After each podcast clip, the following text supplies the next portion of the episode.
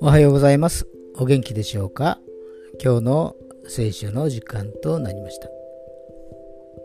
今日の聖書の箇所は旧約聖書イザヤ書51章の3節でございます。イザヤ書51章3節でございます。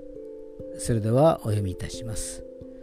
誠に主はシオンを慰め、そのすべての廃墟を慰めて、その荒れ野をエデンのようにし、その砂漠を主の園のようにする。そこには楽しみと喜び、感謝と歌声とがある。アメン。